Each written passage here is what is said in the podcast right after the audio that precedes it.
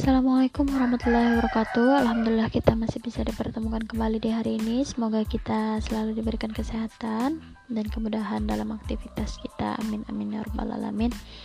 Uh, Pada pertemuan kali ini Untuk mata pelajaran pendidikan Pancasila dan keluarga negaraan di kelas 10 agama Kita akan memasuki materi pertama kita yaitu integrasi nasional dalam bingkai bineka tunggal ika. Jadi untuk tujuan pembelajaran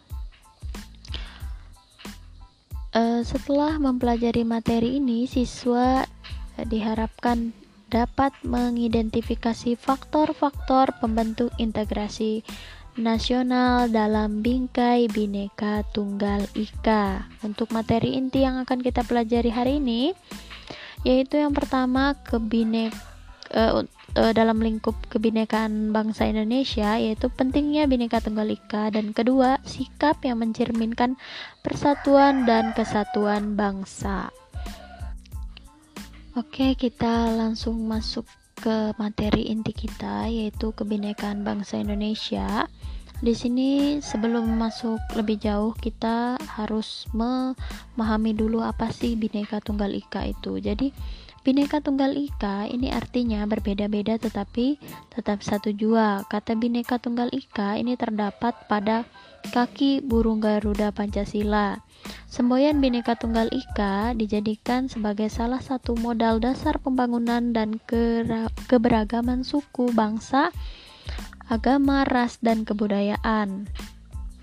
Istilah Bhinneka Tunggal Ika ini pertama kali diungkapkan oleh Empu Tantular dalam Kitab Sutasoma pada masa Kerajaan Majapahit. Jadi, Bhinneka Tunggal Ika ini merupakan identitas dan jati diri bangsa dan negara kesatuan Republik Indonesia. Jadi bersama dengan lembaga negara lambang negara yang lain yaitu bendera merah putih, bahasa Indonesia sebagai bahasa negara, kemudian lagu kebangsaan Indonesia yakni Indonesia Raya.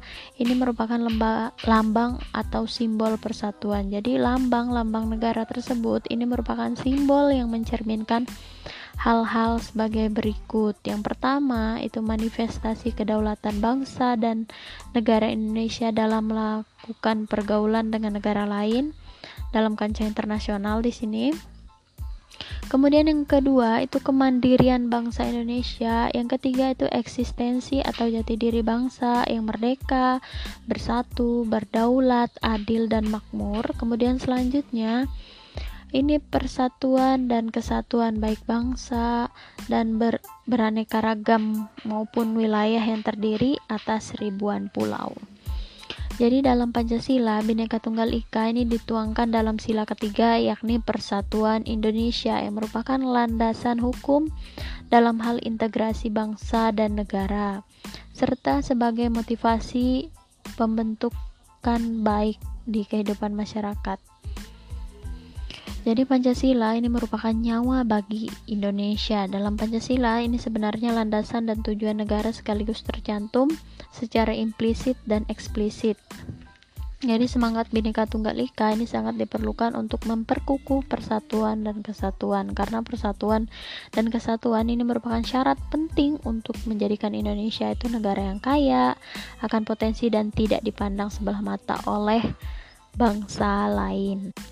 Kemudian untuk mengimplementasikan Bhinneka Tunggal Ika dalam kehidupan berbangsa dan bernegara ini dipandang perlu untuk memahami secara mendalam prinsip-prinsip yang terkandung dalam Bhinneka Tunggal Ika. Jadi prinsip-prinsipnya ini ada lima. Yang pertama itu dalam rangka membentuk kesatuan dari keanekaragaman tidak terjadi agar tidak terjadinya pembentukan konsep baru dari keanekaragaman konsep-konsep yang terdapat pada unsur-unsur atau komponen bangsa. Kemudian yang kedua itu Bhinneka Tunggal Ika tidak bersifat sektarian dan eksklusif. Selanjutnya Bhinneka Tunggal Ika tidak bersifat formalistis yang hanya menunjukkan perilaku semu. Kemudian yang selanjutnya yang keempat, Bhinneka Tunggal Ika itu bersifat konvergen, tidak divergen.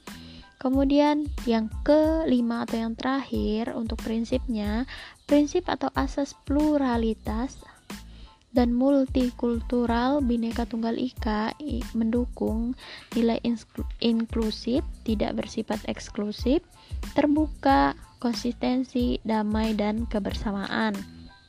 Kesetaraan, tidak merasa yang paling benar, toleransi dan musyawarah disertai dengan penghargaan terhadap pihak yang berbeda.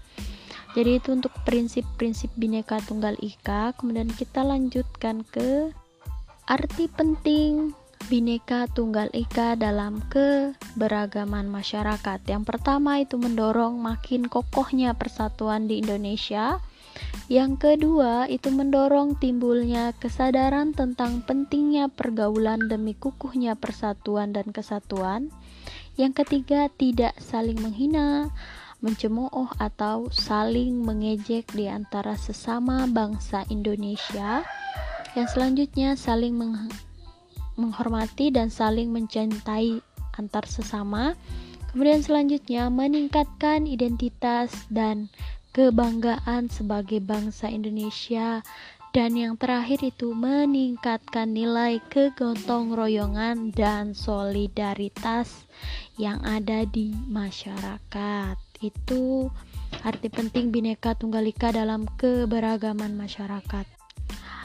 Oke, kita beralih ke sikap yang mencerminkan persatuan dan kesatuan bangsa. Di sini ada beberapa sikap yang harus kita miliki di kehidupan keluarga, kehidupan sekolah, kehidupan masyarakat, dan kehidupan berbangsa dan bernegara. Yang pertama, ini di kehidupan keluarga. Di kehidupan keluarga, sikap yang mencerminkan persatuan dan kesatuan bangsa, yang pertama itu saling berbagi saling mendukung, saling menolong, mengasihi satu sama lain. Kemudian yang kedua itu menciptakan kerukunan dan keharmonisan. Yang ketiga itu menjaga nama baik keluarga. Jadi jangan sampai nama baik keluarganya rusak.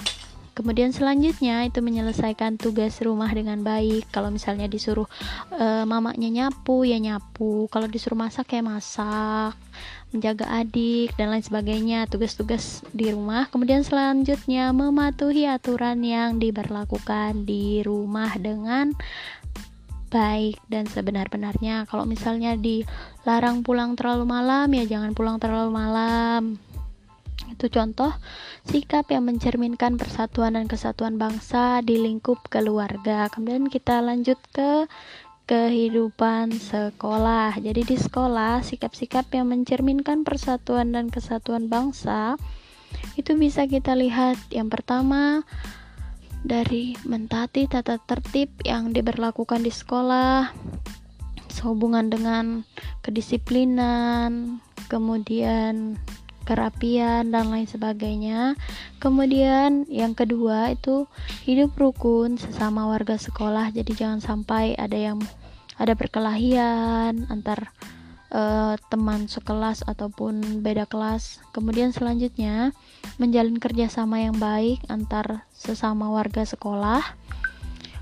Hmm, kemudian yang selanjutnya itu mengikuti upacara bendera Kemudian yang terakhir itu menyelesaikan tugas yang diberikan oleh guru. Jadi itu sikap yang mencerminkan persatuan dan kesatuan bangsa di lingkup sekolah. Kita lanjutkan ke kehidupan masyarakat. Jadi di kehidupan masyarakat, sikap-sikap yang mencerminkan persatuan dan kesatuan bangsa itu yang pertama ikut bergotong royong, kedua ikut menjaga keamanan lingkungan, jangan jadi yang me ganggu lingkungan tapi ya. Kemudian yang selanjutnya tidak membuang sampah sembarangan e, menjalin hubungan baik sesama anggota masyarakat dan yang terakhir itu tidak membuat keonaran. Itu sikap di lingkup kehidupan masyarakat. Kemudian yang terakhir di lingkup berbangsa dan bernegara. Yang pertama sikapnya rela berkorban untuk bangsa dan negara Kemudian yang kedua itu tidak main hakim sendiri. Jadi kalau ada yang e, bermasalah, biarkan bermasalah dengan misalnya mencuri, jadi jangan dipukulin. Biarkan pihak yang berwajib yang menjalankan perannya. Kemudian yang ketiga itu mempertahankan dan mengamalkan Pancasila dan Undang-Undang Dasar 1945. Kemudian yang keempat itu mencegah adanya terorisme dan radikalisme. Yang terakhir itu mematuhi peraturan perundang-undangan yang berlaku. Itu untuk sikap-sikap yang mencerminkan persatuan dan kesatuan bangsa di lingkup keluarga, sekolah, masyarakat, dan berbangsa dan bernegara serta bernegara. Kemudian sampai di sini ada yang jika ada yang ingin ditanyakan, Ibu persilahkan di grup belajar kita di WhatsApp. Nanti tanyakan di list pertanyaannya terlebih dahulu. Ketika sudah selesai, nanti akan Ibu jawab. Kemudian uh, untuk materi kita hari ini Ibu cukupkan. Ibu akhiri. Wassalamualaikum warahmatullahi wabarakatuh.